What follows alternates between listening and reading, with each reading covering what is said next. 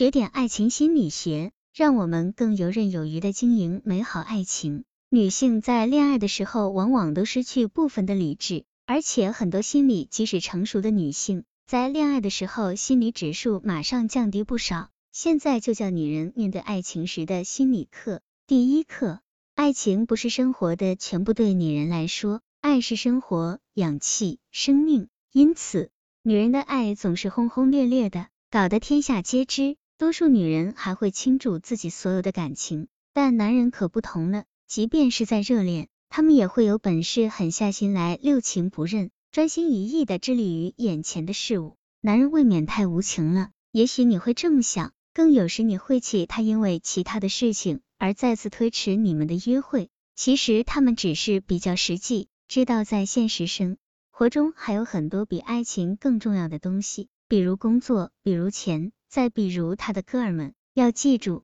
他一点儿也没有蔑视你存在的意思。第二课，适可而止的保持沉默。有不少女人容易犯一个毛病，就是不管彼此的交情，喜欢絮絮叨叨的数落生活里的大小事情，也不管对方是不是有兴趣，就一股儿脑袋说上几个钟头。没错，女人喜欢也擅长和别人分享秘密，可是凡事不论大小对错。在半生不熟时便向他推心置腹，袒露秘密，只能让你在男人眼中变得无聊、琐碎且毫无神秘感，两人关系就此画上句点。其实，更多的男士钟情于对女人炫耀自己的种种好处，这时只要聆听就好了，因为他只是想让你崇拜他一下，记得还要时常给他一个肯定的眼神。第三课。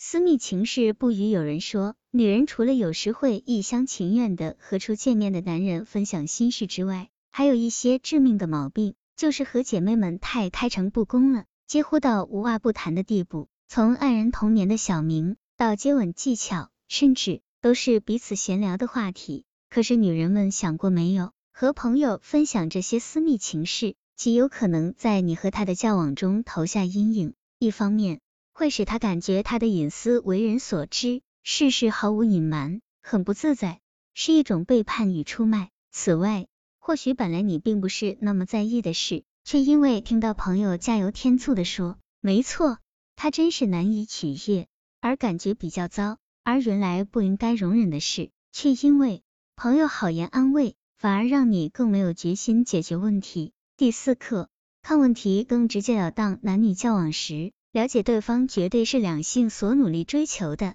只是男人和女人了解的重点南辕北辙。女人想要知道为什么他在晚上才打电话来，而不是在中午？他为什么请我看电影？这样说是不是有特殊的理由？相对于女人不着边际的一侧，男人想知道的是事实。你多大了？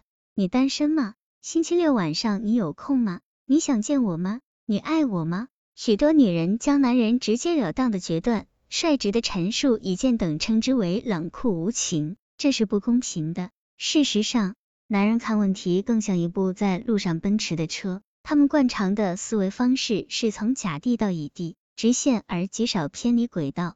如果男人请你看电影，不要在一开始就揣想他所隐含的任何象征意义，只要想想他为什么请你看，而不是请别人。十之八九是因为他爱你、喜欢你，如此而已。